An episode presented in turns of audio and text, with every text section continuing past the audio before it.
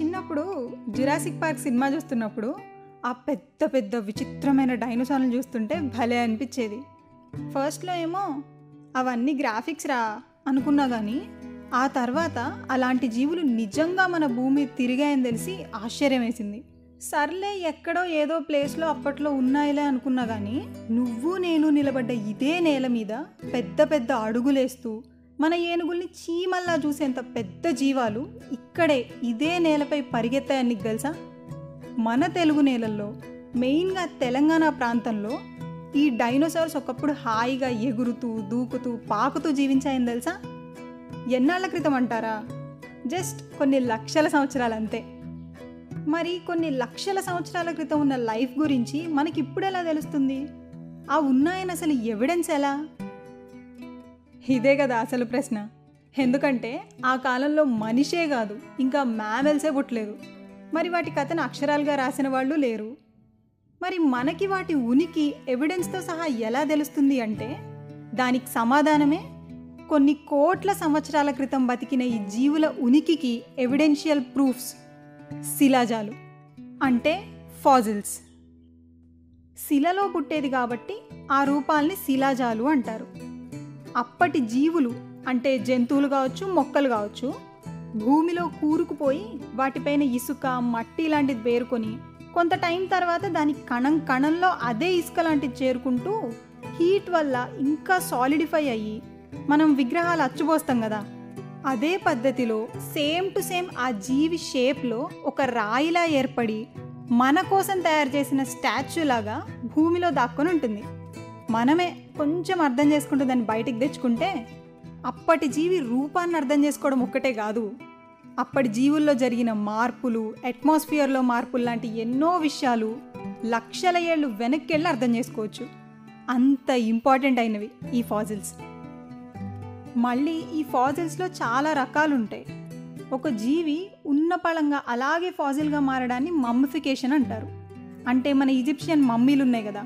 వాటిని కెమికల్స్లో భద్రపరిచినట్టు ఇవి రాళ్ళల్లో భద్రంగా ఉంటాయి అన్నమాట ఇవి కాకుండా మంచులో కప్పబడిన ఐస్ ఎంబెడెడ్ ఫాజిల్స్ కూడా ఇంకో రకం. చెట్ల నుంచి గారే ఒక టైప్ జిగురు లాంటి లిక్విడ్ రేజన్లో ఎంబెడ్ అయి ఉండేవి రేజన్ ఫాజిల్స్. తాబేలు డిప్పలా ఉండే జీవుల గట్టి భాగాలు కూడా ఫాజిల్స్లా మారతాయి. ఇవి జీవులు. ఇంకో రకం ఫాజిల్స్ ఏంటంటే అవి కూడా భలే స్పెషల్ ఫాజిల్స్ అనమాట వీటిలో ఆ జీవి ఫాజిల్లా మారడం కాదు. ఆ జీవుల వల్ల కొన్ని రూపాలు ఫాజిల్గా మారుతాయి. ఫర్ ఎగ్జాంపుల్ డైనోసార్ నడిచిన చోట దాని ఫుట్ ప్రింట్ ఫాజిల్లా మారడం లాంటివి. వీటిని బాహ్య రూప శిలాజాలు అంటారు. వీటిలో మళ్ళీ ముద్రలు అంటే impressions moulds petrifications compression fossils mineral fossils micro fossils అని బోలెడు రకాలు ఉంటాయి అయితే తిన్నామా పడుకున్నామా తెల్లారిందా అనే ఉరుకుల పరుగుల లైఫ్ నుంచి కొంచెం స్థిమితంగా చూస్తే మన దగ్గర కూడా ప్లాంట్ డైనోసార్ ఫాజిల్స్తో పాటు బోలెడు రేర్ ఫాజిల్స్ కూడా దొరుకుతాయి.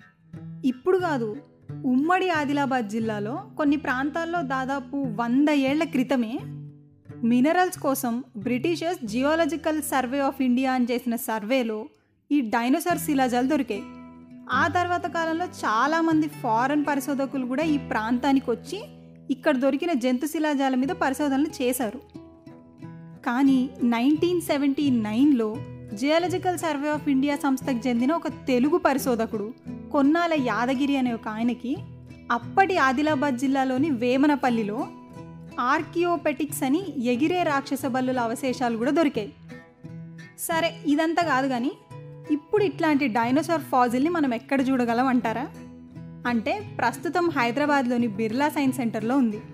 అక్కడ ప్రత్యేక ఆకర్షణగా పెట్టిన పదహారు అడుగుల ఎత్తు నలభై నాలుగు అడుగుల పొడవు ఉన్న డైనోసార్ షేప్ని పన్నెండు డైనోసార్లకి చెందిన ఎనిమిది వందల నలభై అవశేషాలతో రూపొందించారు. ఇవన్నీ కూడా ఇంతకుముందు చెప్పిన వేమనపల్లి అనే ఊరిలో నైన్టీన్ సెవెంటీ ఫోర్ నుంచి నైన్టీన్ ఎయిటీ మధ్య జరిగిన పరిశోధనలో దొరికాయి. వేమనపల్లిని అప్పట్లో యామనపల్లి అనేవాళ్ళు. అందుకే ఆ డైనోసార్కి కోటాజారస్ యామనపల్లియస్ యాదగిరి అనే సైంటిఫిక్ పేరుని పెట్టారు. ఇందులో కోటాజారస్ అంటే ఆ డైనోసార్ జాతి పేరు. యామనపల్లి అంటే అది దొరికిన ఊరు. అండ్ యాదగిరి దాన్ని కనిపెట్టిన సైంటిస్ట్ పేరు. భలే ఉంది కదా? ఇవే కాకుండా ఇంకా చాలా స్పెషల్ అండ్ రేర్ ఫాజిల్స్ ఉన్నాయి మన దగ్గర. వాటి గురించి తెలుసుకోవడం మీకు ఇంట్రెస్ట్గా అనిపిస్తే కామెంట్స్లో చెప్పండి. పార్ట్ టూ ప్లాన్ చేద్దాం. నా పేరు రక్షిత అండ్ ఇలాంటి పేజీలోని మరో కథతో ఇంకో ఎపిసోడ్లో కలుస్తా. అప్పటి వరకు state Yoon to chai biscuit stories చరిత్రలో ఒక page. Let's unfold our history one page at a time